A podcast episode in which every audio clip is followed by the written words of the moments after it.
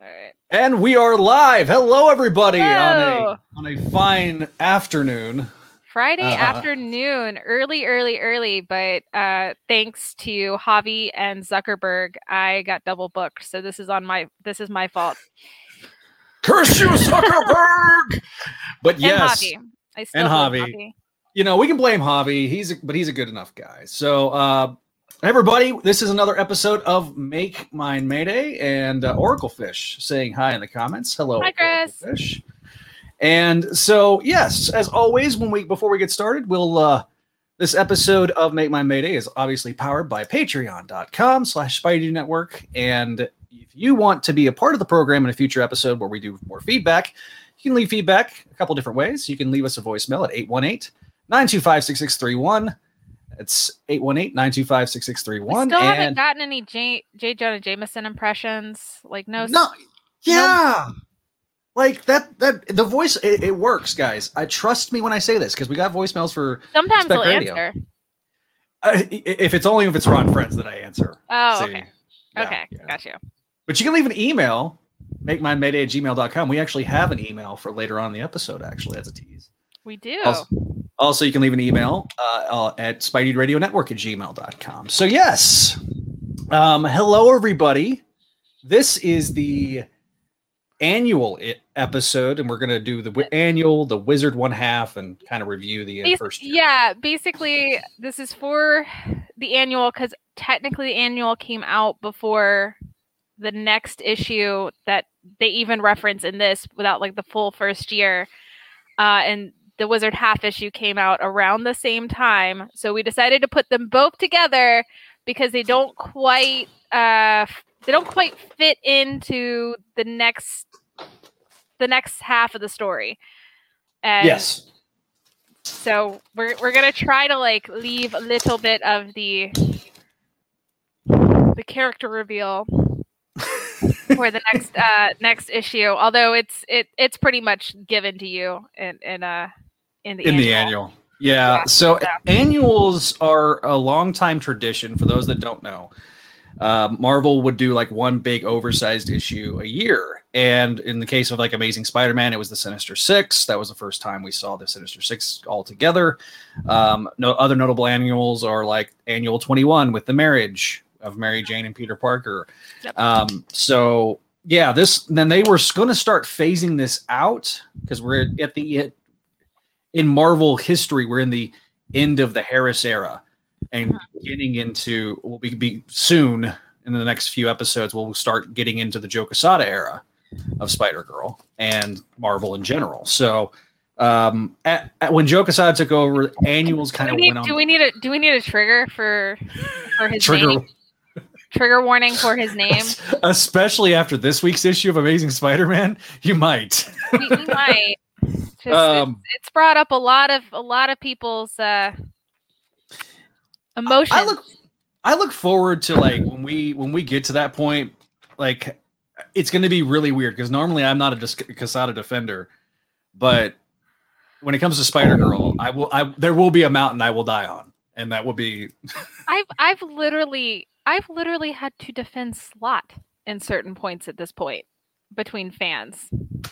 Like it's it's hard because I'm like, look, take the sh- take the fair shots, but sometimes don't hit below the belt. And a lot of times people literally they create these conspiracy theories that don't make sense.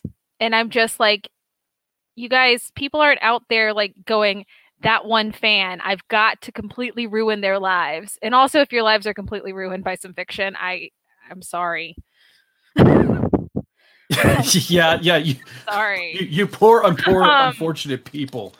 Like I hate that that that that that happens to you. Yeah, and I mean, and I know that they get mad and they're like, but what about Spider Verse? What about Web Warriors? Because yes, I realize I have some unresolved trauma thanks to Mike Costa and, and those tiny little finger sandwiches. But you know, Very, listen, as somebody that's made finger sandwiches in the in the recent four past, hours, four hours of tiny finger sandwiches. That's that's a long time. I May's endurance is superhuman because I I was making finger sandwiches for a birthday party a couple weeks ago, and I was like, I would hate to do this all the time. And May for her to do it for four hours. And I thought of you as I'm making these fingers. Characterization though, w- she wouldn't do it. That's Yeah. Yeah. No. Also, also random fact about this annual. It is annual 1999. Yeah. In the late 90s, they stopped putting numbers on annuals and just started doing the year, especially during the Harras administration. So Mhm. it's kind of a kind of a relic. Um, there is no other annuals for any other uh, MC2 characters. So this is the only one and only annual in the MC2. So I had to look that up. Yeah, because I was like, I knew that. So I knew this was the only one for Spider Girl, but my brain was like, as I was writing up the notes, I was like, what? Did was there another one? There had to have at least been planned for another one, right? Right. I would hope so. Yeah. Yeah. Uh, but this is the only one that came out, and that is okay because we get eight stories. Eight. And Kelly is stories. poor Kelly is taking the lead reins on this one, and I kind of feel bad for. No, no. I I was thoroughly excited because I remembered most of them. Um I don't think I've reread the diary story in a little bit. And uh, that was the one that uh, I I get really bad secondhand embarrassment. We will see as we talk about this and Yes. it literally was like i i am reading uh like my friend's teenage diary and this this is this is wrong. This is horrific. This is cringy. And then um i was listening to a playlist. I have like this random playlist that i normally listen to when i i'm writing up show notes and uh simple plan comes on I'm sorry. I shouldn't laugh. I I was 14 when Simple Plan um wasn't you know like Canadian Nickelback or which is weird. Why are they Canadian Nickelback but Nickelback is from Canada? if you know the question to, or the answer to that question in the comments, leave us a comment and we'll, we'll pull it up. I don't know. anyway, um So, yeah, it was um it was hard to like really read it. I I struggled. It had nothing to do with, you know, the writing or anything other than I just felt like I was intruding and also going back in time. yeah, yeah. Uh, weirdly enough, even though we haven't covered issue 12 yet, because we're going to cover it next uh, next episode, um, they do put the annual in the complete collection after issue 12. Well, and then, it was supposed to be, but it, that's not how it got print like that's not the print yeah, yeah, situation. exactly. So, uh, and then they put uh, continuity wise, Wizard One Half came out or is takes place right after issue 13. Yeah. So, Yeah. between 13 and 14. So, which, which is- does make sense, but Wizard one half like the Wizard half issue kind of was on a different schedule to begin with. which will which which Kelly will explain with her recap. I will. All right. So we're gonna start with the annual, um, and its published date was July twenty eighth, nineteen ninety nine. Newsstand date September nineteen ninety nine. Um, Ron Frenz for story idea, Tom DeFalco writer, Pat Olliffe for breakdown, Sal Buscema finishes, and Christie Scheele Scheele for colors. Yeah, I think that's the way you Hold say on, it. Let me make sure I say that right. So, anyway, May, we start off with May literally changing while she's running uh, from rooftop to rooftop. So she doesn't meet her famous heartthrob, like her famous heartthrob, but Miss Famous heartthrob, Leonard Groot. She had to kind of stay after class to talk to Mr. Slattery about her abysmal review of The Great Gatsby, which, as someone See, this thing just brought me like flashed me right back to 2004, even though this is from 1999. Um, I felt uh, this in my bones. I I also had a really horrible like I used to make all A's, especially in English, and the one C I got um, in high school was The Great Gatsby for no good reason. You, you know, kids don't understand having the movie helps. You know, with Leo DiCaprio, which No. is kind of appropriate for this issue Okay. But Leonardo, you, The Great Gatsby did not have Leonardo DiCaprio when both of us were in high school. No. Also, No, it- No, No, I didn't. read it. I actually really enjoy F. Scott Fitzgerald. I I understood the situation of the project, okay? It was we were supposed to pick one song to make a class soundtrack based on the movie. I make a C because I put in Stone Sours looking through the glass, which I still think is really good because it was It is- great imagery about Gatsby looking across the way and seeing that green light and seeing Daisy and wanting something he can't have. And yet, the girls from the yearbook team get an A for Britney Spears's sometimes. which is like one of her Which, uh, okay, Stone Sour, Britney Spears. Like, look, I'm, I, I respect Britney Spears. I'm not like a, I'm not like a mega fan. But if you're comparing the two, like the the imagery works so much better. We're already going on. Like I knew, I knew talking about this was going to go off the rails, but like I went off the rails in my notes because it reminded me of just how like it just hit me, and I was like, so um, based on this, I already hate Mr. Slattery. Oh, it. This is his first appearance, is it not? I think uh no. I think he's actually it's his first it's the first time we see him, I think, but I don't think it's the first time he's been mentioned. Okay, that's Um, right. We'll have to go back because it's not like we're keeping track of when the teachers show up. we don't have we don't have like an encyclopedic uh, um, Excel spreadsheet. First appearance of Mr. Slattery. Well, he was mentioned here, but his first appearance is. You know, listen, we could we could try we could try to do that and be like the Spider fan of MC2, and maybe we'll do that one day on Spidey Dude. But Well, do, I mean, not. do we do we want to like encroach on Frogoat's blog? Like, I don't want to do that. See, if if you haven't if you haven't gone and seen Frogoat's blog, you just need to go because like it is a treasure trove of resources. Like it is fabulous, fabulous work. So Fro Frogoat, hi. We know we, we know you watch the show. So Yes, he's gonna be very confused. It's not like this actually isn't too. I don't think it's that late for him right now. I don't. maybe me- maybe not i don't know um but yeah so back to the story sorry about my rant i was robbed of my a um and All right, I'm gonna mute myself so that way so that way Kelly can get through this recap. It, it- no it's me on not getting through this recap. Uh but yeah so we get to see heartthrob leonard groot who should look like leonardo dicaprio. Not sure why he looks like shaggy. But you know there we go. So um as as he's getting out uh out on his walk i guess to go to an on-set location that fans have found, um, smoke starts to fill the air.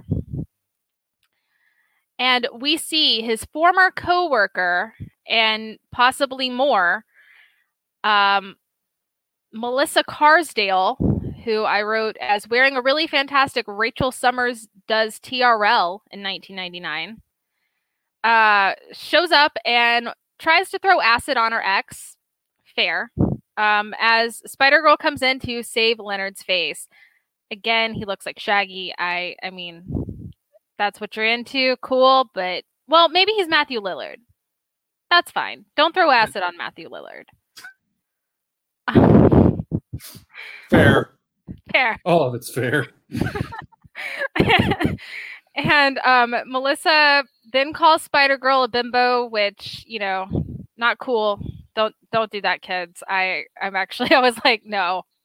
Uh, but you know, she kind of goes into her bitter words, explaining how Leonard has a history of manipulating girls and uh, using his media presence to his advantage as Mr. Sensitive to screw people over and get what he wants. So again, kind of understand where she's coming from the guy sounds like a like a dick. Like it's it, it sucks. Um, and she calls him Lenny, so I'm gonna call him Lenny. Um, but Lenny, We're on a first name basis now with Yeah, with Lenny. yeah, we're we're on a first name basis. And all right, so all the broken promises he basically gave her to be stars together really broke her. Like this this is where like I start to deviate on like understanding Melissa is it doesn't sound like anything really horrific went on, which of course this was an all ages comic book, so I get not being able to go into that. But uh you know, if all he did was just break promises in Hollywood of all places, it really shouldn't have ruined her career. Um, but she let it ruin her career. And uh, since it broke her spirit completely, sh- you know, she's she's got to just completely get some face tattoos and start throwing acid on people.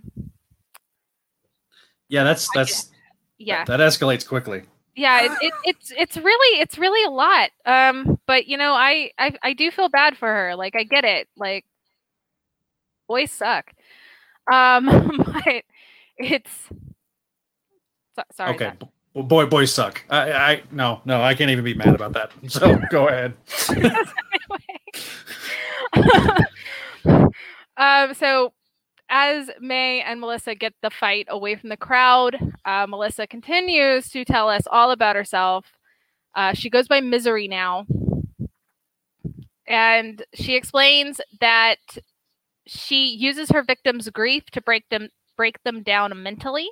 She throws a smoke bomb that sets off Mayday's spider sense, and May kind of feels like she needs to run, but she's like, "No, I've got this." So she grits, she bears it, she knocks her out in one punch, but her spider sense is still tingling, mm-hmm. and she doesn't quite know why. It just doesn't feel like a like the victory it should be. So she, you know, brings brings misery to the boys in blue, goes and changes, and meets back up with her friends and heads back to school. So Davida, Courtney, and May are back on the school grounds as Mr. Slattery is on a warpath for May to tell her that her essay was plagiarized. Again, so rude, Mr. Slattery. it's true. Like, where's your proof? Um, May is in complete shock by these outrageous accusations and is really feels really embarrassed that this happened in front of her friends and everywhere. Like this is just really uncalled for, and it is. Um, so May slinks off to the gym for basketball practice, but Coach Thompson knows all about what happened and suspended her from the team. So May then goes to the principal and gets told she's on academic probation pending a trial. This is really insane, especially for a high school student plagiarizing something. It feels like But all right, every, you're every your soundboard, aren't you? uh, quite a bit, yes. Especially that sound. That sound is like my favorite sound of all time. I'm sorry. It reminds me of the chip, the Japanese chipmunk. Okay. Uh, like the one that like like the one that's like Yes, yeah, okay. I understand that I reference. mean, I, you did the face. All right. I, I my I got chubby I got chipmunk cheeks, so it it works. Anyway, continue. So for our audio only listeners, for that face alone, please, uh, please go find us on YouTube or Facebook for the video of that because you you might want it for for uh, memes later. Translation: Kelly may, may pull a screen cap of that. I, I I won't. Neil might. Neil will. Neil has a whole he has a whole memes folder. So there you go, Neil. Congratulations, buddy. All right. We, I what? See, what is it about us and Fridays where we're getting off track? I don't know. I don't know either. All right. It's a lot of fun though. It is. So anyway, um, May heads home and as you can probably guess by now, her parents have also found out about the plagiarism. And the parents. This is the like I could understand in, in 2021 this word traveling this fast, but like they had to like pick up the phone and call the parents. Like I don't know. she did walk. Like she did walk That's true. That's home. true. So She didn't web sling. She walked. yeah, it looks like she walked. It doesn't look like she web slinged. Wow, I can't talk today. Um, but yeah, so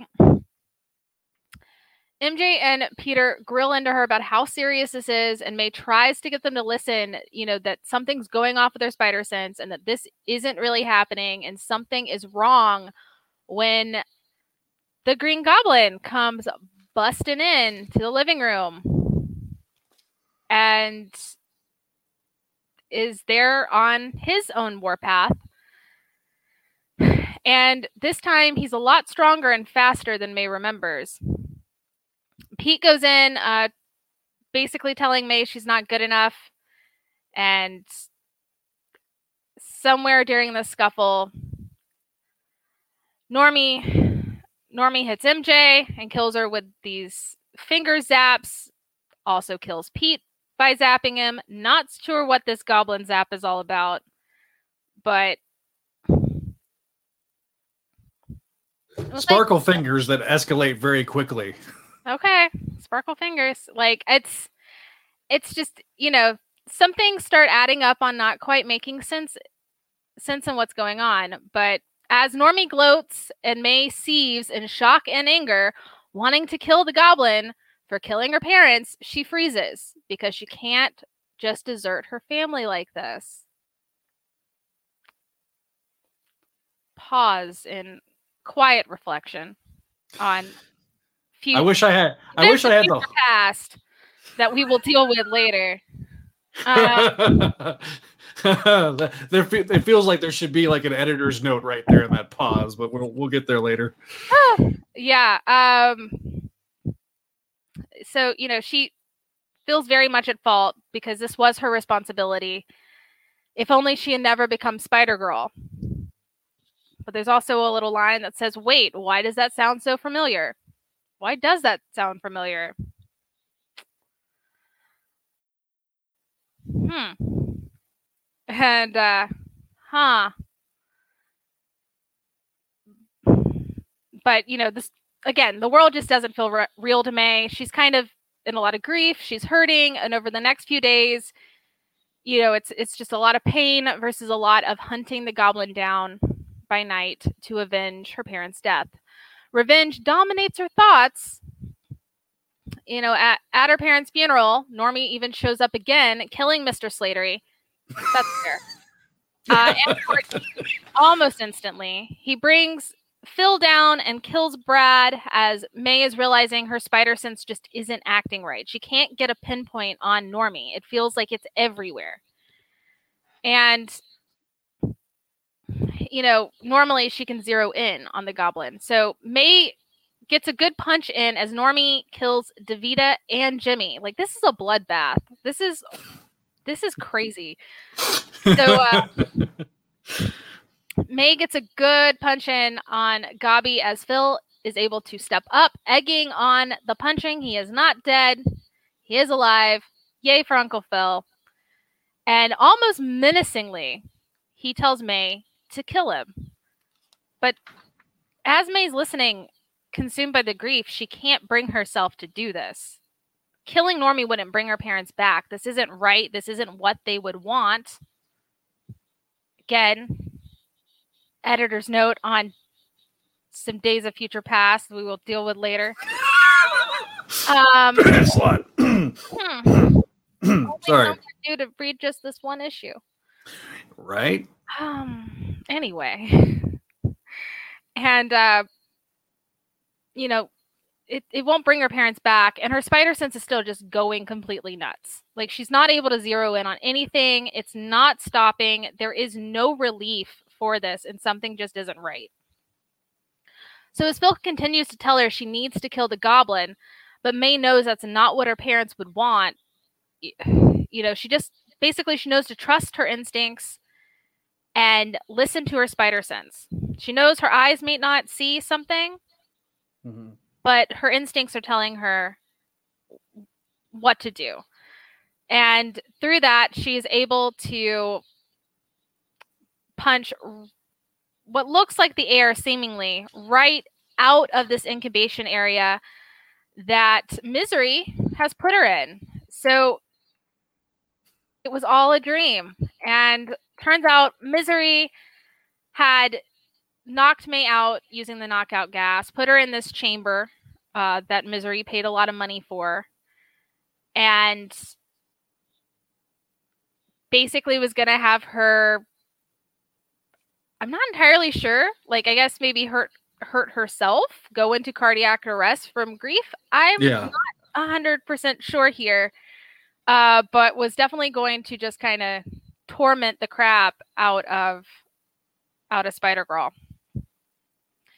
And anyway, since May did get out and Melissa really wasn't expecting that, Melissa tries to flee, uh, but May catches her, actually punches her out this time, and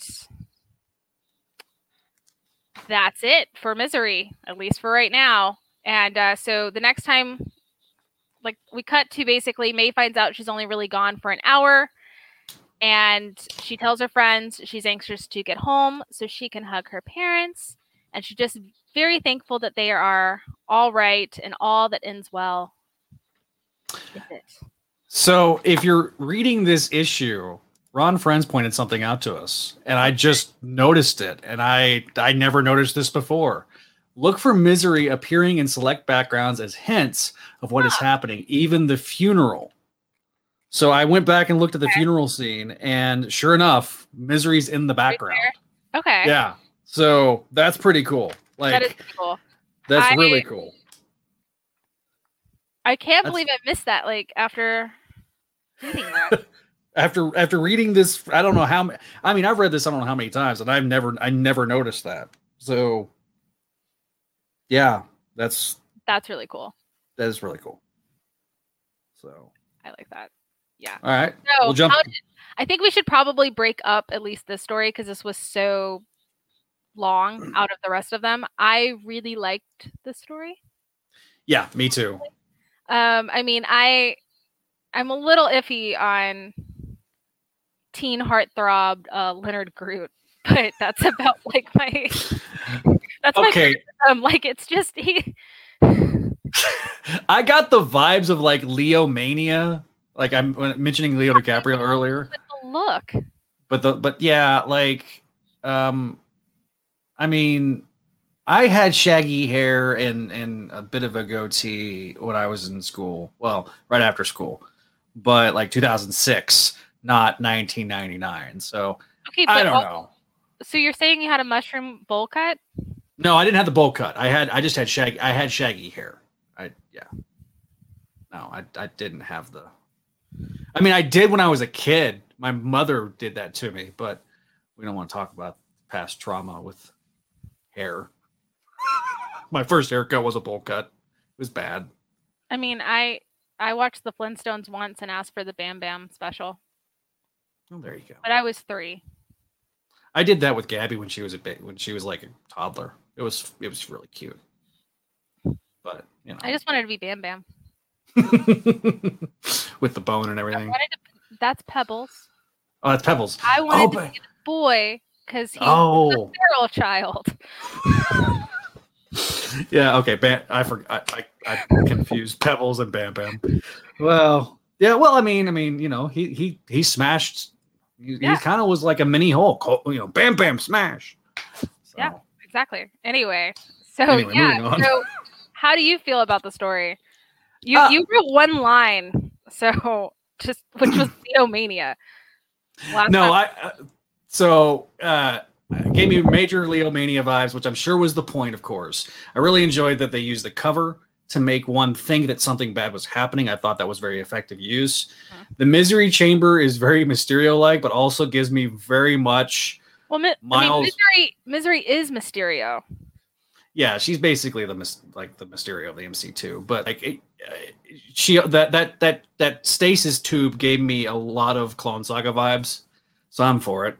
Um, but I really liked how structured the story was. Like on the surface, it's a very very dark story, but and would fit in most like post Watchmen world of like grim and gritty tales that have been written, and especially like when you go back and read the what ifs around the time that Mayday's first appearance was happening, there was very much like super grim dark what ifs. Mm-hmm. And so for me, having May overcome this utter tragedy, darkness, and still maintaining, trying to maintain her integrity, even though she gets to the very edge but never crosses that line, was really, um, really a compelling story, and I really enjoyed it. I I, I like the dichotomy. I also think, and I went back and looked, this is the first time we've seen Sal do breakdowns on Spider Girl. So um, that was cool. I w- it was nice to see Sal um, in this doing working with Pat, and uh, Pat's artwork is obviously phenomenal throughout, um, and just a like I say, really compelling, really well told story that may have been two or three issues in the normal normal run, but was able to take advantage of the double sized format of, of the annual. So that's kind of my thoughts on the on the main story. Agreed. And then of course I just I like anything with I think the spider sense is probably my favorite superpower. Mm-hmm. So I just I enjoy any time that there's something with that. Ron Frenz wrote, This story was a response to editors always wanting to kill Pete or MJ or both. They never got over that, did they? No. no, they never did. oh man, you, somebody should have mailed Nick Lowe this book whenever Spider Verse was being conceived. It might have saved no. some misery. Oh, oh. but I'm bum. Sorry. I'm not playing the sad trombone. I'm not going to do it. I'm going to resist no, the urge. I, I wasn't going to ask you to do that, but all right. okay. okay. So uh, I'm going to put story two and three together since they kind of go together. Mm-hmm. Um, and it's how Spider Girl compares to Spider Man, which rude, but fine. I get it.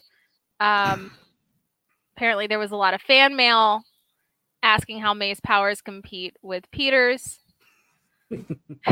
um, so I'm just gonna go over like things that we learn here, which is uh, May started studying gymnastics before kindergarten. Mm-hmm. And I'm sure bars were her favorite because they were my favorite because they have to totally be her favorite. They should be. The bars are the the ones you get to fly on, basically. Yes. Yes. Yes. Yes. They're very impressive during the Olympics. Like they like, are. Doesn't matter if it's the men or the women. In both cases, it's like how do you do that? like it's it's speed. incredible. A lot of speed and leg muscles, and we're gonna get into uh, a criticism I have in a little bit. Oh. That um, we learn May can't climb the walls as well as Peter, uh, though we kind of learned that a little bit before. She really has to concentrate mm-hmm. on it. Um, and May's spider sense works different than Peter's, but at the moment we don't quite get why. Um, yeah. May also can't lift 10 tons over her head like Peter can, but she could work up to it. Okay, I'm just saying. Yeah, of like the the Spider Girl from issue 100 could probably do eight or nine easily, I would think, because she's been doing it for so long. At Yeah. Well, I mean, in story, it's not that long. Right. But there's a lot of things that happen. So there are a lot of things that happen. Um, Peter can also apparently leap higher because of his more powerful leg muscles. This, this is my criticism here. Like, May is supposed to be the better athlete, been doing gymnastics since she was in kindergarten. Mm-hmm. I, I feel like they would be on par. Yeah. Yeah, I, I, I get that. Literally runs drills daily in practice, and like this is supposed to be like,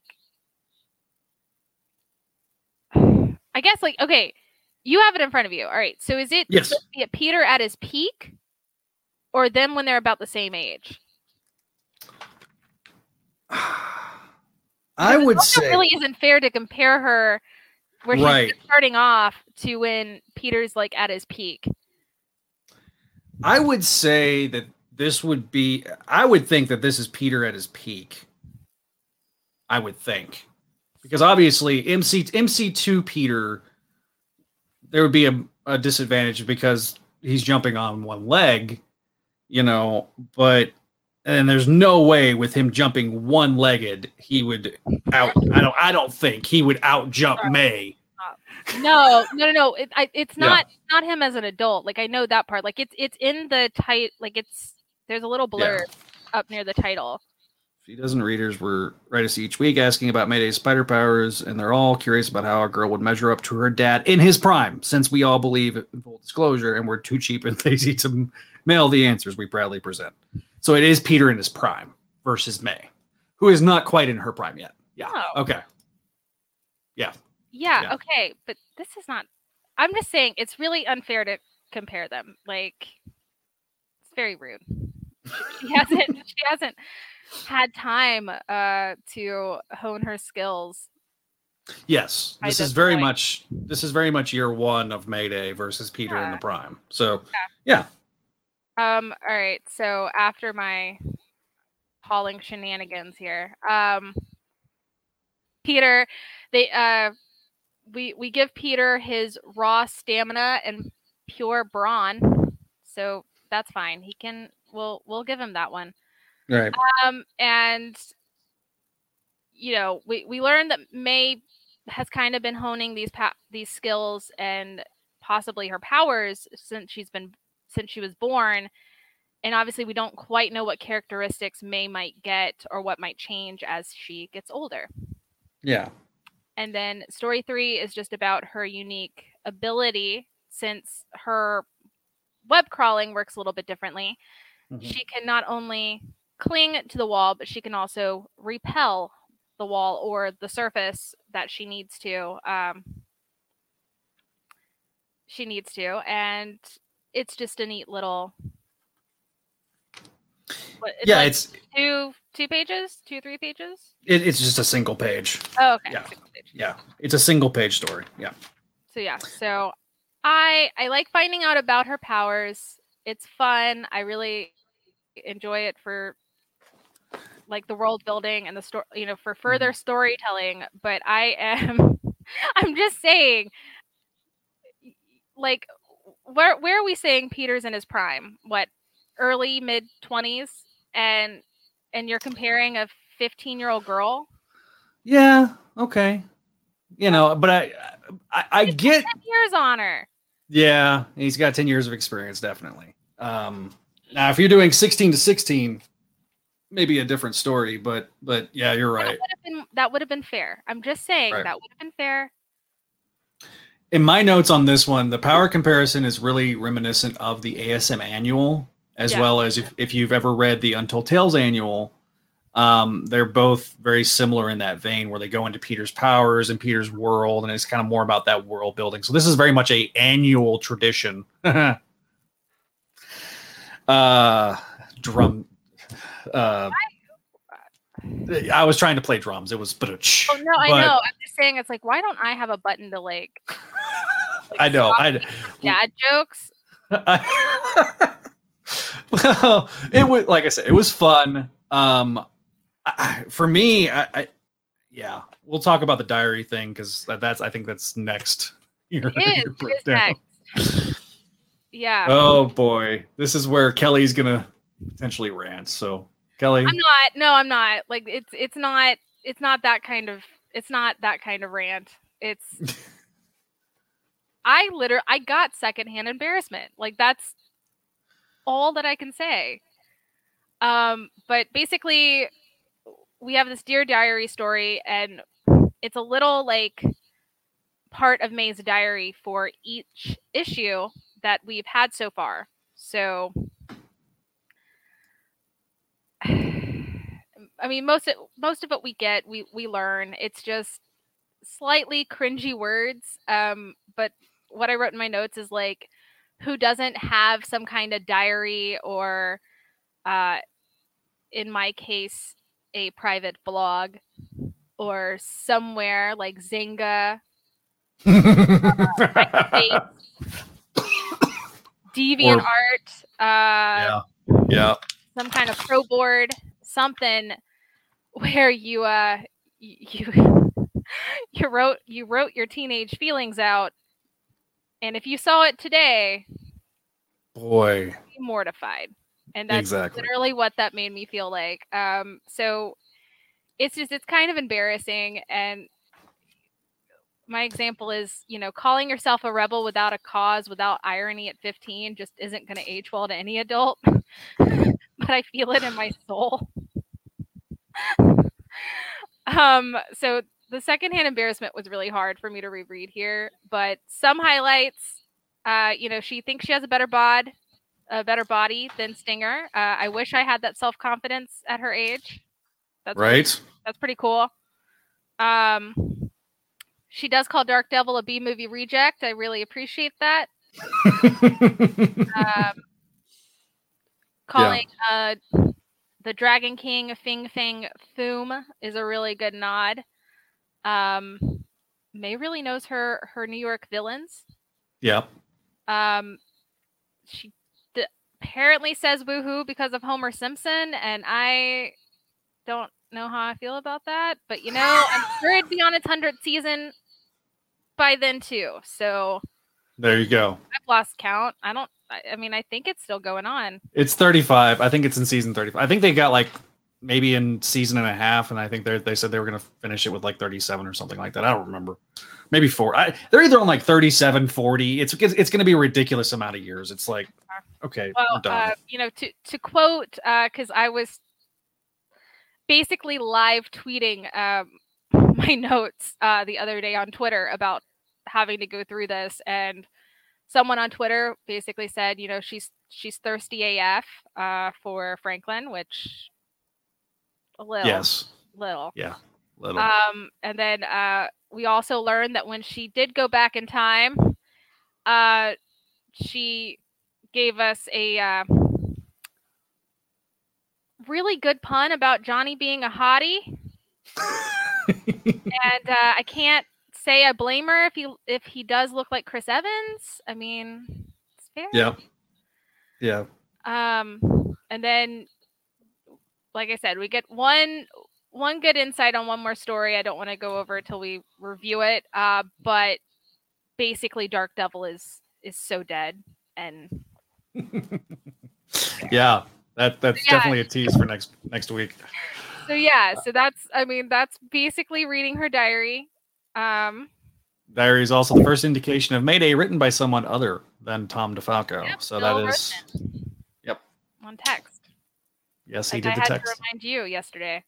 Yeah, for so, I was like Bill who, and I oh oh it it wasn't Tom. Oh okay. They did a similar thing. They do a similar thing in a future issue, uh, Mhm. which we'll get to in a future episode. But yeah, Yeah, and I, I'm like, oh, that makes much more sense when she It- pointed that out to me. it's cute. It's just uh, got very much uh secondhand embarrassment from it. I wouldn't I wouldn't want I like I really wouldn't want someone to go like 15 years into my past and go read that or like now I think what's 23 I don't want to say how many years it's for me. I think it's like 20. because it's 22 since this annual basic or almost 22 since this annual. Yeah. Yeah. Oh. Oh no. Yeah. Oh. Well, been 18 years since almost since me. So for me, it'll been 18 years. Yeah. This year. 15. Yeah. So God, I feel old. Yeah, but like just think about it. I just like seriously, like just think about if someone found your diary at 15, what it Oh, would I'd be. I'd, I'd be mortified. Yeah. Mortified. So I just uh so yeah, so I mean I knew it was in there. It's just I didn't realize that it, I think it was just simple plan coming on right as I was Yeah. took took me back and made me feel really in like I I was intruding on something. Um, so then we get a really good teaser image for the next few issues. Wonderful art by Ron Frenz and Sal Buscema of Spider Girl, showing a next what's what, and a bonus preview of Wild Thing number one. Yay! Yeah. Uh, we'll say like she doesn't. When we go, uh, when we read the Wizard half issue, there's like a total 180 in in attitude from this uh, preview. yes. It. Yes. So uh, Now, I, I, I do want to make a comment. If you're reading this in the uh, in the trade, oh, they did they did eliminate the. It goes straight to, um, goes from the diary to the pre, to the preview by Pat of the next few issues, then the a next preview, and then what's the buzz, and then after what's the buzz, they go to the game. So they eliminated They the included, they included buzzes preview, but they erased Wild Thing. Yes. Someone's listening to me. Sorry. No. so it is a bit of a different read if you're reading it in the complete collection, volume one, which is available on I Amazon. don't. I don't hate her in this. Like, I don't hate her in this story. Yeah. So I. It's just it's the attitude difference is a bit of a shock, and I, I think that that was part of why like uh, she wasn't she was never my favorite because depending on what's going on, her her personality is all over the place, basically. Um, so this was written by Larry Hama, Ron Lim on pencils, and uh, Al Wi- Williamson as inker. So basically, we see Rena get bullied by a very cruel person named Cameron, who shoves the locker door into Rena so hard that Rena cuts her forehead in the scuffle. Uh, Cameron's buddy Colin has some heart and offers to help Rena, but finds that Rena's cut is completely healed. Uh, Rena shrugs it off, just says she's a fast healer, and Cameron, uh, Rena shrugs it off, says she's a fast healer, and mentions her father. Rena then admits that she's inappropriately, and I'm pretty sure in some places this is probably illegal, looked at student records and saw that Rena's mom is an immigrant. So Cameron's one of those people. And her dad doesn't have a job. Again, Cameron's one of those people. And um, Rena now suddenly has the patience of a saint, which we've never seen at all No. uh, since we've we've known her, and shrugs it off as they leave. Um, Raina then hears a scream outside and finds Cameron being kidnapped, and that is our preview for Wild Thing. So we also got a preview of the Fantastic Five, which that wasn't in the trade either. nope. Fantastic Five. So they they have the digest available, but yes, yeah, the Fantastic Five and um uh Wild Thing were not in the in the trade. So Yeah. So uh, Tom DeFalco, Paul Ryan, and Al Milgrom. Um, so we see Johnny calling the FF in the sky as Lijah, Lyra, Li- Lijah. I always said Elijah. I've never like known how to fully pronounce her name, so hopefully it's Lijah. Ron, if if you can tell us in the comments, we'll we'll we'll take the we'll take the help. This is what happens when kids read on their own for years and years and years and don't ask for help. Um, Exactly. And so, uh, anyway, she's Johnny's wife, and she's at the car dealership wanting to surprise Johnny with a new sports car before giving the salesman a fright of his life by changing right in front of him to go off to save the day.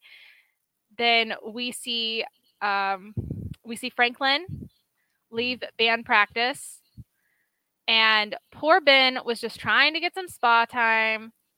I mean, it's it's self care. He was having a me day, and stuff just happens. So he gets up from his facial and and leaves uh, because he's he sees the signal. And next we go to the science center of the ESU and see. Okay. And uh, from the ESU and I wrote, it looks like Herbie and Blinky the robot from Lost in Space Love Child with a brain inside of it. uh, giving a lecture. Um, and turns out that this mach- this like horrific body horror uh, of a machine is Dr. Richards, is Reed Richards. Uh, so he gets told that he has this call, and he literally just like straight up hovers out the lecture center, and everyone talks about like how like how lucky he is to be alive. Um, I'm sure that that had to have trauma- traumatized somebody just seeing like a brain encased in glass just like hover towards you. Yeah. But you know, there there was that, and then that is the preview for the Fantastic Five. oh man. I mean, like it the look is cool. It's just it's the brain inside that gets me. But yeah, I yeah. just watch episode eight of WandaVision. So I'm a little bit traumatized from some scenes I will not get into because Zach has not watched it yet. I'm not trying Yeah. to spoil anything. Exactly. Um, but there's some gore moments for me. Um, yeah. Yeah, that's uh, yeah. That I I did hear that there was some some gruesomeness uh via the via non-spoiler Facebooks. it's not it's not the way you think, but it does actually kind of allude to uh al- allude to some robotics. Oh. Oh. It, it's Okay. stuff that were it is stuff that was in previews, but it's just trying not to spoil things. She's trying really hard, not. guys. Really trying. um, anyway, right. So yeah, so that is that preview, and now we get a buzz preview. Uh, I even wrote in my notes another story. Help, I've lost count. yes, because a there's a lot lot. like it was, it was well worth your money. I'm very sad that now we'll get some annuals, you know, randomly here and there, and they're like ten bucks, but not a whole lot of story. Here we get a lot of story. Yes.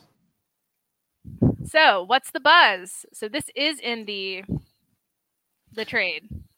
So, what's the buzz? So, Tom DeFalco and Ron Frenz on script, plot, pencils. Sal Buscema on finished art. Bob Sharen on colors. And it's a beautiful day in the neighborhood.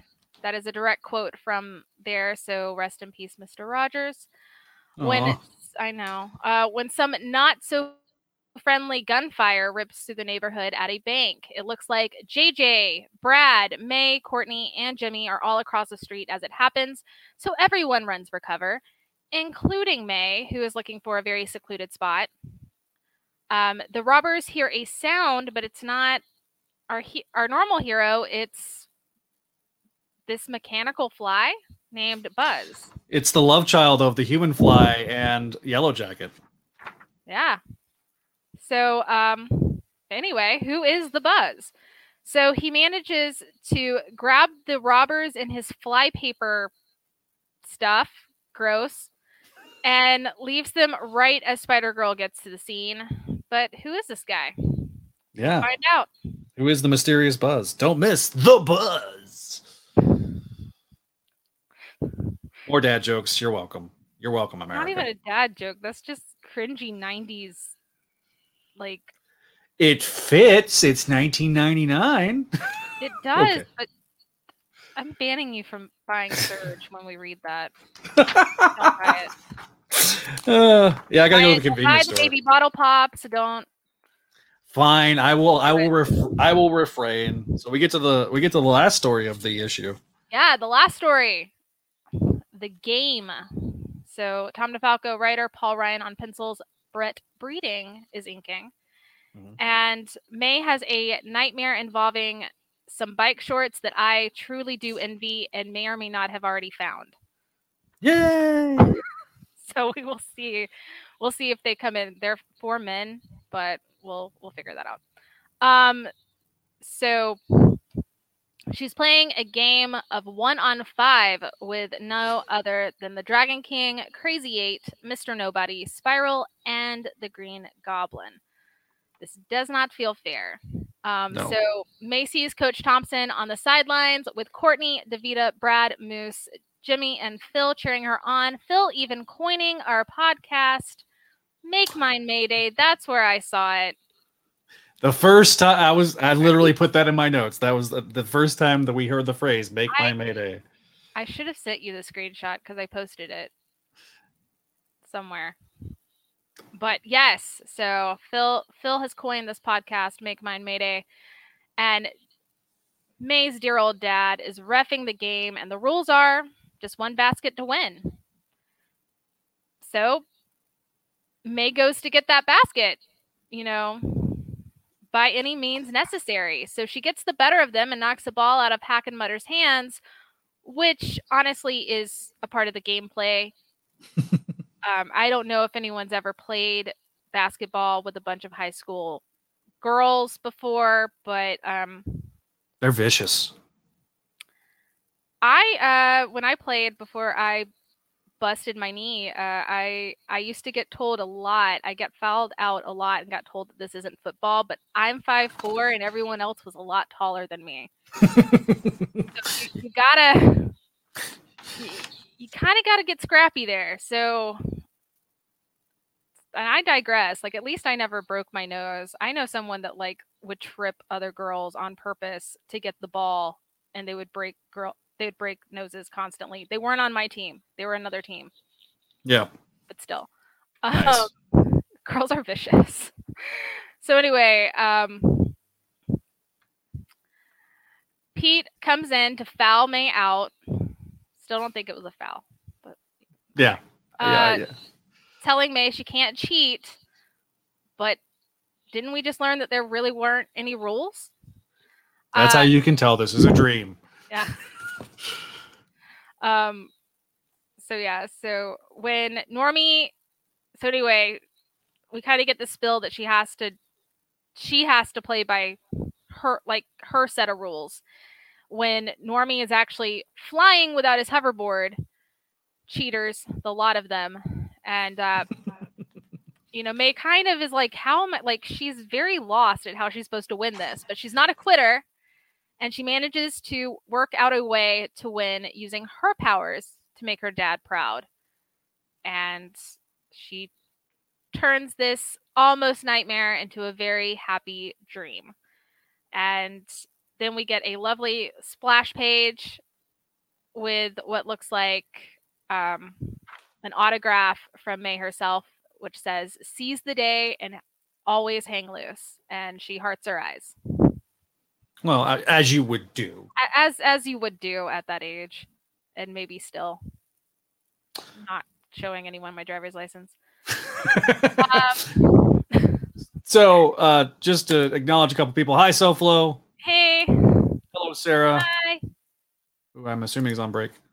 So, so yeah that was a lot there was a That lot was a lot. in uh in that annual you definitely got your money's worth i i don't i liked it i mean yeah.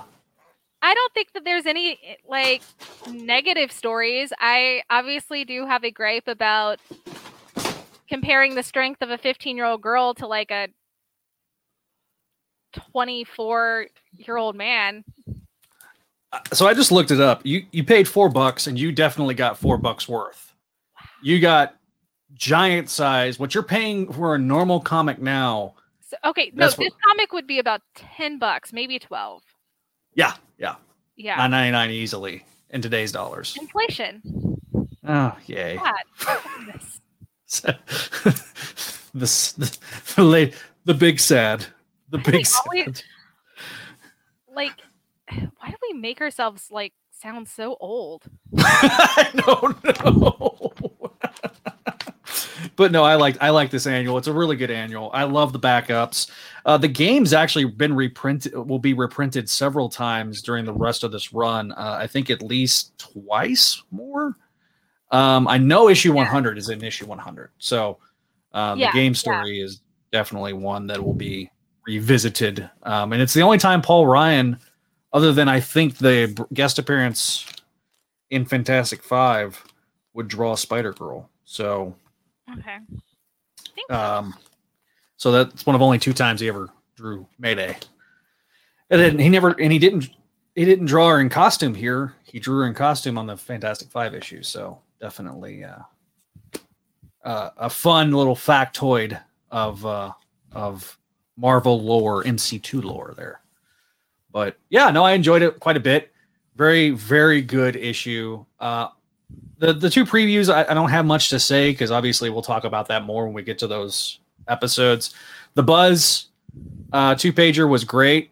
Um, gives you gives you kind of an allure of mystery. I've always really liked the design of the Buzz, um, and also seeing Ron drawing stuff in a Spider Girl comic is always going to be a win. So, you know, you get Pat, you get Ron, you get Ron, uh, you get Paul Ryan.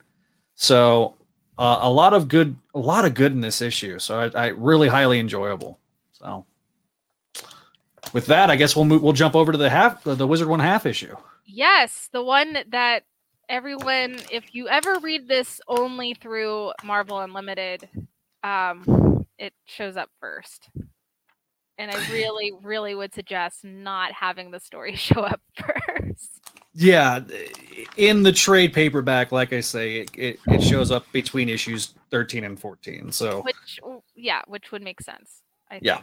So, yeah, so this was re- you wrote in that it was reprinted in the volume four digest and obviously it's in complete collection number one mm-hmm. um, and then you said published around july 28th 1999 uh, from the wizard 97 yes i meant to pull out that wizard and i did not um, it it's not yeah right now uh, while we're recording right but, um, now I got that date from uh, Dave's Amazing Comics, the okay. the site that publishes all the yeah, release dates and stuff.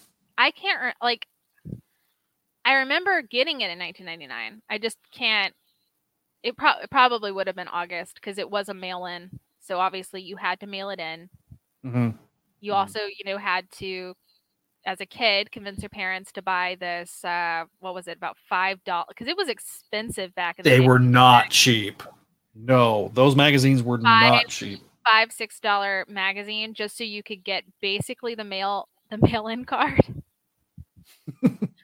I remember telling i i do distinctly remember the argument was hey mom i need this mail-in card.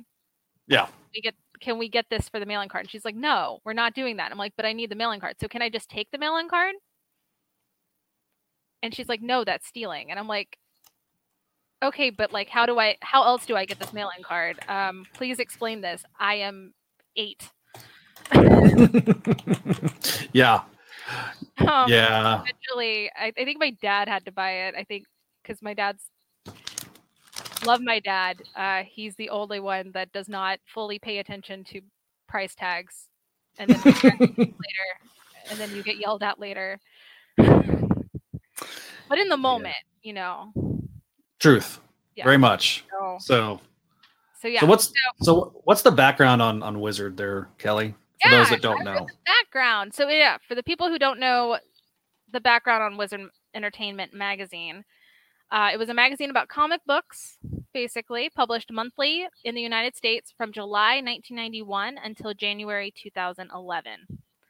It normally would include a price guide as well as comic book, movie, anime, collector news, interviews, and previews. Wizard began the practice of producing specialty offered Wish Wizard one half issues and zero issues. These mm-hmm. were special issues in ongoing major comic book series, which fe- featured in continuity stories that supplemented the regular series published series. Um, these issues were numbered one half, is not to disrupt the series' ongoing numbering system. Uh, and Wizard would also include this is where the zeros come in. Those were apparently free impact issues. Mm-hmm. And they were usually labeled Wizard Zero. Uh, so Wild Thing also got one too. Yes. As I have dot dot dot for some reason. I I feel bad about playing up my hatred for one thing. Um, it's now it's now canon in the in the now, in the lore of Make canon. My Mayday. It's now canon in the lore of Make Mine Mayday. Uh, but it's it's all in good fun at this point. As much as I, I she is my least favorite. If I had if, if I had to to choose someone uh, like if it was Survivor and I had to choose someone off the island, it would be it would be Rena. Um, but yeah, so this is a mail-in issue, and as I stated, um, I know I never had a subscription for it, but I uh, definitely saw it on the newsstands back when uh, grocery stores would have actual newsstands that weren't just tabloid fodder. Uh, so they'd actually have comic books, and this is back in the day of things like Mad uh, Mad Magazine or yeah, um, Archie. I was a yeah Archie. Although you can still find Archie. That's like true. You can still find Archie there. Yeah. A little um, my brain keeps going to J14, but I actually looked that up yesterday from the diary stuff. Uh, Yeah. Because J14 is the celebrity magazine of choice for a early 2000s kid when you needed to hear all about that juicy gossip of like what Hilary Duff shampoos her hair with. Um, and that apparently is still alive, Oh, like in print. nice. That random. Random. So So apparently you can still get J14 out there, but no no more Wizard, no more uh Nintendo. Nintendo had a magazine. Yeah, Nintendo had a magazine. Yeah, Game Informer. That was another magazine. I I used to see these a lot at uh, at, Uh, at Hastings. You still get Game Informer digitally. Yes, yeah, they went all digital. That's right. Yeah. So, So and technically I think almost anything that would be featured in a Wizard magazine is now pretty much everywhere online. CBR, comicbook.com, those those yeah, Yeah. Lo- So- lovely lovely websites. So Yep. all right, so yeah. So let's go ahead and get into this. Um, I see you have put edits in here because I see your highlights. All right. Yeah. Me up more. sorry. I was just answering your question. Oh yeah, where I say need to look. Okay, thank you, thank you for answering. Yes. Me. All right. Yeah, that's what that so, was. Like I said, we have Tom DeFalco and Ron Frenz on script, plot, and pencils. Um, Sal Buscema on finished art, and let's see. Oh, okay, yeah, yeah. So this, I say, like, I wanted to say that this was where we kind of get the first inkling of who wins, but it Mhm. looks like this was announced on the cover date uh July books, so issues 10 of series 3, something we didn't really go over when we Yeah. Yeah, they were it was announced in the yeah, it was announced in the letters pages of the of issue 10 of the of the all all three series. which So we're really bad fans and we did not review the the letters sections. I'm sorry guys. we might do that in a future episode where we go through like the letters pages and have fun with it. Oh no. So especially when you get to some dweeb named Zach Spidey Dude Joiner yeah, writing yeah. writing uh writing some letters that See, Yeah. allow me to. She had to look over all my letters. nice. so anyway, so yeah, so but we we do later on also get the Buzz and Dark Devil through these um mini series and Mhm. also through this we get a little emblem that says the stunning Spider Girl. Yes. We do. I don't think that that's the first time. That's not the last time we see it, but I think that that's the first time we see that little emblem. Yeah, and I think they may have altered it at one point, saying the sensational Spider Girl, like sensational, stunning. no, no. I, I remember seeing that maybe on the message No. board. I swear to you, no. I would remember that. No. I think it may have been on the message board. So I- that that may Someone be where. I edit- saw okay, someone edited it, but Yeah. the stunning Spider Girl, Mm. um, and it needs to be on a pin. So there, It does. Merch, merch ideas um, for Marvel. So we start where May sees Heather all up on Jimmy, like really all up on him, and it's really wild. And it, I mean, it looks wild. It looks like what is Heather doing? So talk about star-crossed lovers there. So Davida, Courtney, and May are all whispering about it and wondering what Heather's true intentions are. May isn't really sure what to think or do because she's worried for her friend. And of course, I have to remind everybody, you know, he's been quite uh egotistical maniac um lately after Yeah. after getting the one good punch on Moose and not taking the hint about May not being interested. But, you know, it's it's still Jimmy is still May's friend. So she's still worried about him. And May's school day passes without incident and she heads to the police lab where her father, Peter Parker, works. As May gets to the door, two cops are leaving and they set off her spider sense and that's that's a little weird. So May listens to her intuition and starts to track them down. They walk down an alley because, of course, they do. When May gets a sense that something dangerous is above them, she ducks behind a dumpster and changes while Wild Thing comes jumping down towards the suspicious cop characters.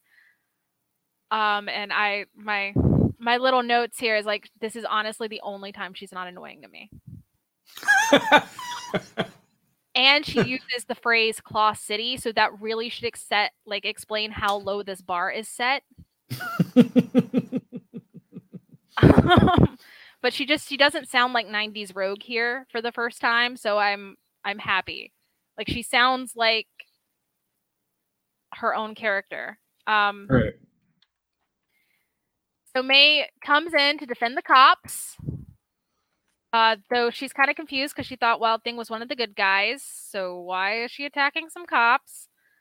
Um, and it's like I don't know, May. Why are why are you following them? Why aren't you trusting your spider sense? We just went over this. Like Literally, last last. literally. yeah. but um, Kawamp is a really great sound that was written there, and May starts to realize she jumped into Clichésville and was fighting without understanding the whole situation. Uh, obviously, though, this is how Rena says hi, so fighting continues. and uh, I take offense. I personally take offense to the '60s comment. Um, Yeah. Wild Thing needs to look in the mirror before she starts judging others. Um, also, Pogs were never cool. Just I'm throwing that out there. Oh man, take, but Pogs were never cool.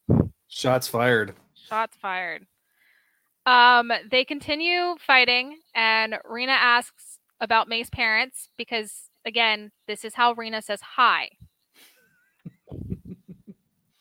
Right. and yeah, so May doesn't tell her anything. Rena destroys a wall. May goes toppling down with it, but she creates a web cocoon, thinking quickly, and surprises Wild Thing by busting out of it and giving a giving her a really good punch to the face. Wild Thing goes flying. Spider Girl turns to the cops, who are really Saberclaw and Enthralla. My my comments, you know, sh- someone should have really trusted their spider sense, which is a quote in there, and I'm just Yep. have- in all caps. You think? Mm-hmm. You think? Yeah. All right. I'm not gonna yell it, but you know that's my my feelings there. Um. So obviously, May beats herself up about being the amazing jerk girl, and in her fighting gets scratched by Saberclaw and goes down. Wild Thing's able to get back back to some sense and uh, comes in to stop Saberclaw from hitting May again.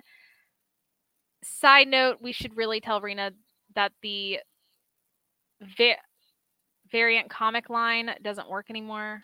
Oh, oh, the variant covers. The, So the variant value of the cover- variant covers. Yeah, the value of the variant covers doesn't really work anymore because there are there are some pricey covers nowadays. Like, No kidding.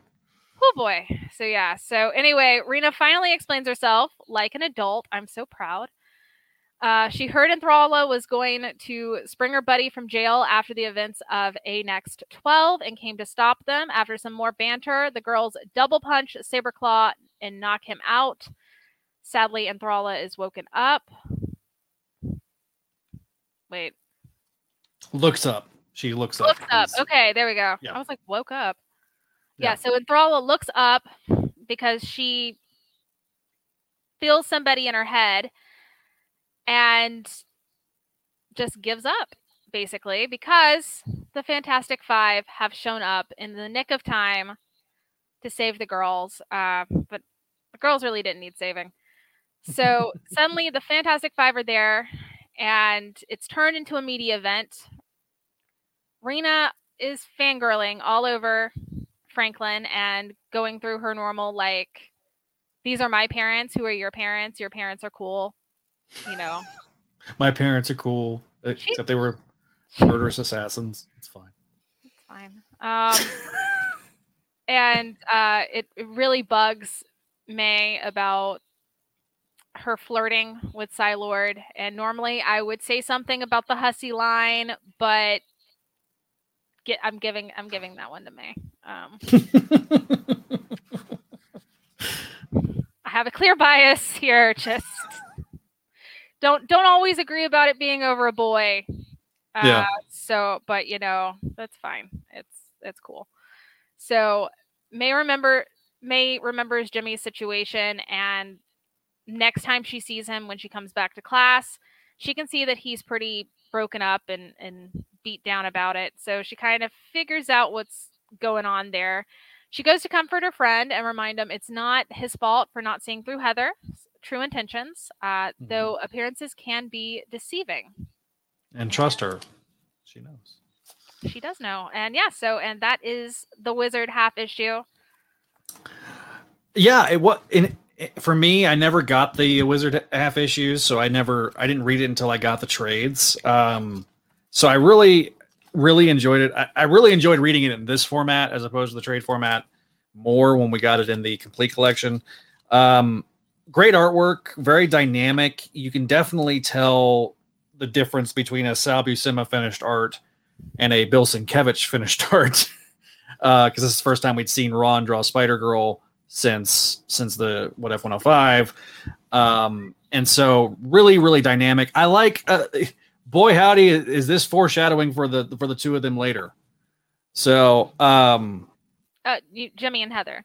yeah, Jimmy and Heather. Uh, really enjoyed that. Really enjoyed um, that side side plot, and I enjoyed that Rena actually behaves like a rational, normal human being. So that was Well, rational for her.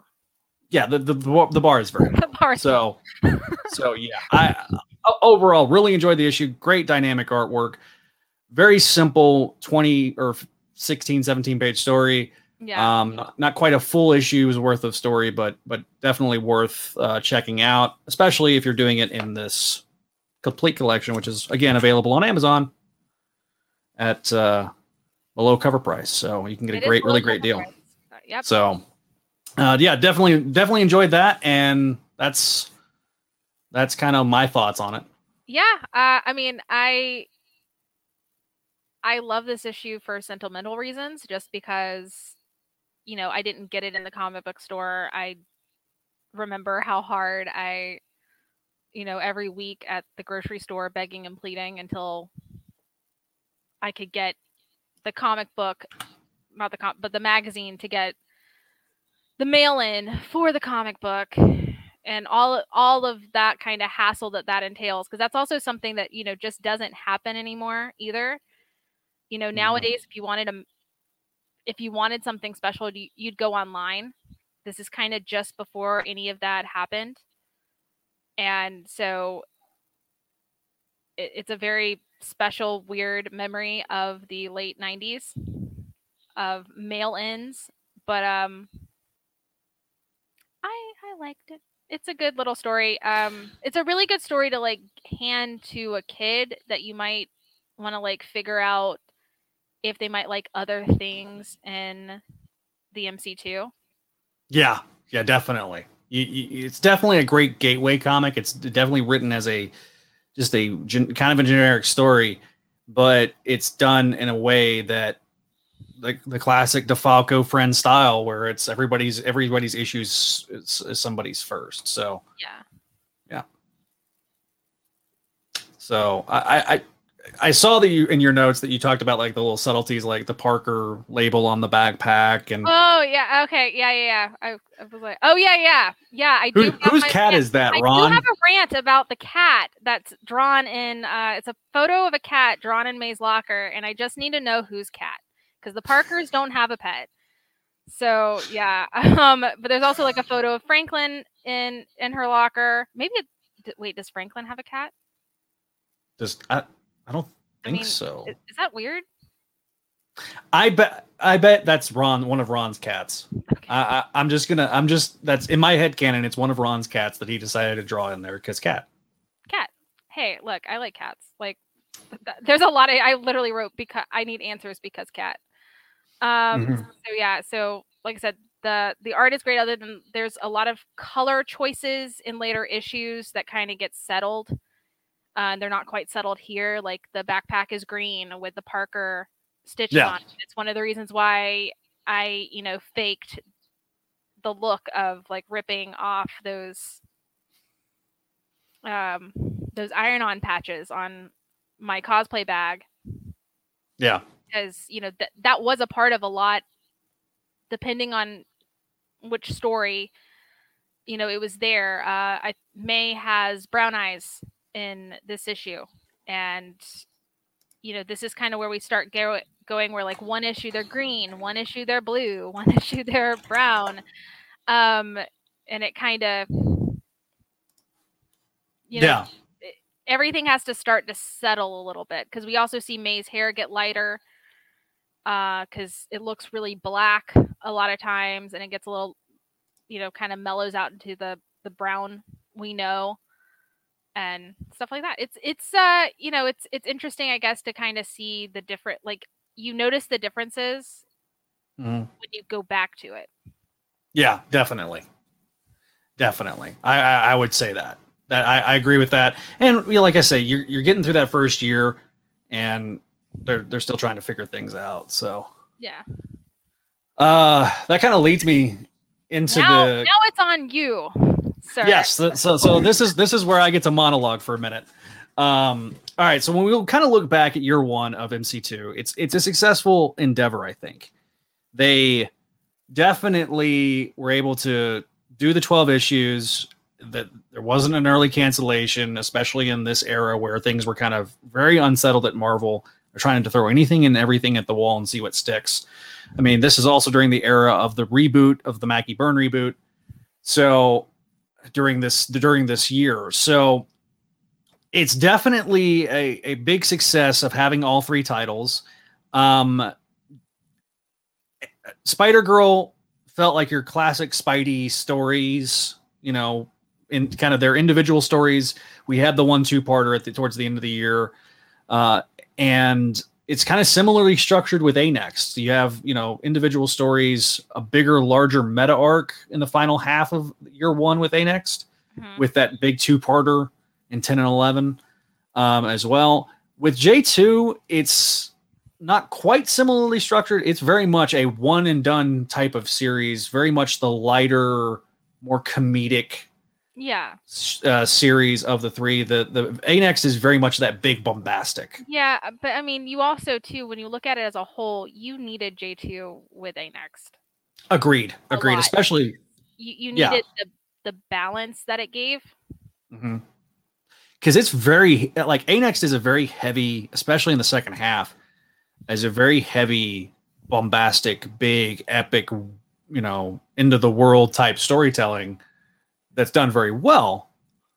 And so in that all that being said, you have that that balance between the two. And in in in the case of A Next and J2, the mysteries of what happened to Juggernaut, what happened to the original Avengers, they get told in a very complete manner. You know, um so Ron answered our question about timing wise. It could have been my mine slash Kevin Masterson's cat roommate Alex in May's locker, or just a particularly cute cat portrait. so, uh, yeah, no, Okay. listen, No, like I think uh, you know Chris. Chris is listening to us. Uh, he's Oracle Fish on YouTube. I, as he wrote, cat pictures and lockers were cool before the internet became available. Uh, Yes. I know. I know he appreciates cat facts in universe cat facts. yeah, listen, I am, I'm not, a, I'm not a cat person. I'm a dog guy. I'm a dog dude, but I, See, I I, don't- I don't like that. Like, no, like you can love all animals. I, I, I, I d- me, me and cats don't always get along for some reason. I don't know why. So like, they don't get along with me. I don't really care, but like, it's just how the how it works. But I love cat memes. So you know, the internet's for cats. That's all. I I had a cat, uh, Smokey. So through most of my original reading of this, we had a cat named Smokey. Hmm. Uh, and uh, what was he like 15, 16 before Yeah. he passed? Just big old fat black cat that could open doors and could learn how to ring a doorbell. And uh, would when my mom called us for dinner, would sit in my brother's chair, get very upset because he figured that that was his chair and right. They're, yeah. they're- So they're- you know, cats cats are smart. Cats are awesome. They just Yeah. they do their own thing. yeah. Where dogs, dog, Gotta allow Dogs- do their own thing. yeah, cats do their own thing. Dogs, you gotta kind of like shepherd them, you know, and kind of lead them to to everything. So you know, cats are very very independent. So, uh, like I say, I've never owned a cat, so I I can't can't comment myself. But ac- apparently, according to Oracle Fish, he says dog dog people are just cat people who haven't realized it yet. So Agreed. just to finish just to finish out uh, mc2 year one we got 36 issues of great action across the entire line spider girl would continue obviously into year two and then we would get fantastic five as well as uh, a wild thing for, for five issues now when we get to issue 17 obviously that is a kind of a landmark issue because that was the first time spider girl would be canceled I'm using air quotes.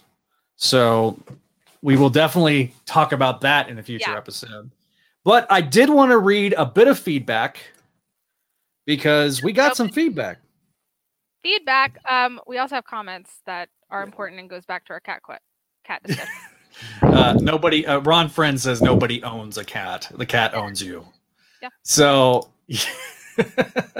all right. So, Actually, they think you're they think you're a part of their cat tribe thing. They think Yes. you're a dumb cat, at least according to a couple of sci- uh, scientific studies. I haven't gotten in. I've gotten into dog TikTok, but I haven't gotten to cat TikTok yet. So that that would be interesting. to Go watch cat TikToks. so, but yes, uh, feel free if you got any got any uh, questions, put them in the comments. We'll read them after I read this letter that we got from our good friend Vinkman, who unfortunately couldn't be on the live stream today, but he decided to write us a letter to make my mayday at gmail.com. So he says, "Hello, hello, hello." Which is what he does every single live stream. He he says, "Hey there, Kelly and Zach. Sorry I won't be able to play with you this week, but I'm going to be stuck at work when the next episode of Make Mine Mayday is scheduled to be recorded. I know it can't be helped because reasons. Hopefully things will line up better next week, and I'll be back at its regular time. Despite that, I'm confident that you will put out a quality episode, and I'll be watching the playback as soon as possible." Speaking of which, I'm excited at the prospect of Make Mine Mayday being a new Friday night jam. For years, my Friday night ritual was coming home from work, making myself dinner, listening to the latest episode of the Fantasticast while reading along with the issues they were covering. Fortunately, in December 2019, the hosts of the Fantasticast, Stephen and Andy, decided to end the show after almost eight years, and I was heartbroken. Vinkman was heartbroken. Since then, Fridays have felt kind of empty to me, and there's been other podcasts and live streams that I've watched and heard, but nothing that's really come close to filling that gap. That is, until Make Mine Mayday came around. Now I have a new show that I look forward to each and each and every week, and I couldn't be happier. Thank you again for making Friday nights fun again. So until we see Normie belting out "Be Prepared" at a karaoke bar, make my Mayday. Sincerely, your pal Vinkman, and I'm going to acknowledge something with Vinkman. Yeah. because we are going to, and I've got it. I happen to have it like right here. we got a mystery box from Vinkman. I don't know what's in the box. We're not opening them until Today. next episode. Yes. We promised Vinkman Yes, we're not we'd we're wait not because I yeah, also not have a box. Yeah, I'm just showing it for the audience. And if you're an audio listener, you'll have to come back and, and check it out because we're going to open Yeah. those next week. Yes. Um, so that's that's the thing. So we'll take your comments, questions. Very kind to us. We have very uh, kind listeners and friends. I don't want to Uh, call them like fans because th- they're our friends. We talk. They're our friends. So Yeah. I, I really Dude, appreciate it. He he's like, hey, I know you're feeling like last week I was feeling sick, and he goes, hey, you know, I'm sending this to you to you know, and I'm like, and then he sent one to Kelly. So we're gonna definitely open those next week, uh, live on the show. So that's Yeah. that's something that's happening. Um, I So- do want to pop up. Did when I was talking about the Wizard half issue, did you bring up Fiddy's comment about uh, Franklin about how like there's a bunch of people that apparently just go stalk the Fantastic Five with how much they love Franklin posters? Yeah. Um. I want to know how they did that in 1999 because it's real easy to do that with uh like nowadays, you know, on Yeah. social media. But was there like a legitimate like I think there was like a team? My thought is is there's like a te- like you know you had Teen Vogue right with all the like the Hollywood celebs like there would be like a superhero Teen. Vogue thing. That's J14. You're thinking of J14 with all the Yeah. posters. Yes, you're So you're thinking of that trash magazine that I may or may not have put like every single just poster I think was like for a full 2 years were up on my wall Mhm. and classmates would give me their older sisters when they'd go off to college. yeah. Yeah. So like I say, we'll we'll take everybody's final questions and then kind of tease next episode and then yeah. mosey on out of here. Oh, So I didn't write my T's, so I, I did. So- there. yeah, all I'm gonna say is there's a man called Kaine coming. Okay, spoilers. It's on the covers. Spoiler. fine. Spoilers. There's a there, there's a big giant mystery man of mystery that was a mystery man of mystery in the 90s Thank you. Yeah. And that's And- that And that uh, yeah, and um, he has really cool hair. definitely so uh we'll take any any and all final questions and if there's any more comments uh fit says i think it's also a nice piece of world building it makes you wonder what could have happened that made franklin so popular it's because he's just a young dude that's been in the spotlight his entire life i think is my is my head canon so I mean, I assume that he is the real uh, Leonardo DiCaprio. There you go. And we'll definitely that'd be something we'll definitely talk about when we get to Fantastic Five. So, I you know, I think it's we're at a good spot to kind of end the episode there. Yeah, I think so. So thank you guys for hanging out with us so early. Um, we will be back at our normal-ish time next Friday. Yeah. Hope, you know, uh, pending any uh major disaster. Exactly. so, be sure to follow us on the socials. We'll be posting those times and stuff like that. Places like I don't know, Facebook and and Twitter as well, as well as Instagram. So check us out on those at Spidey Dude Network on Instagram and Facebook, at Spidey Dude Radio on uh, the Twitters. So of course, and you can always follow us on YouTube and find us on YouTube. So with that, we'll wrap the episode up there. Thanks for, again for listening. Again, to our audio listeners, thank you for uh, indulging. No, that's not the right music. I keep hitting the wrong outro. Good lord! All right, that's the right music. Yeah. All right. I like so, I like the other one too, but don't want to Yeah. confuse people. yeah, don't confuse people. So, all right, with that, we'll, we'll we will wrap this episode up. Make Mine Mayday, of course, available on your favorite devices via your favorite podcasting apps. Of course, support us again on Patreon. Be a Patreon subscriber like our friend Venkman. Thanks again, Venkman, for being a Patreon Also, member. leave us, leave us a review. Yes, leave us reviews on your favorite podcatchers because that really helps us uh, improve the show and learn more about the show. So thanks again for listening, for those that are listening to the audio. And of course, for those of you guys watching on the on YouTube, Facebook, and Twitter, thanks again for watching. And we will see you next time here on the Spidey Radio Network. Our next show on the YouTube page will be Spidey Experience. And of course, we'll be back here once again next week for Make Mine Mayday. Thanks again, guys, for listening, and we'll see you next time. Bye.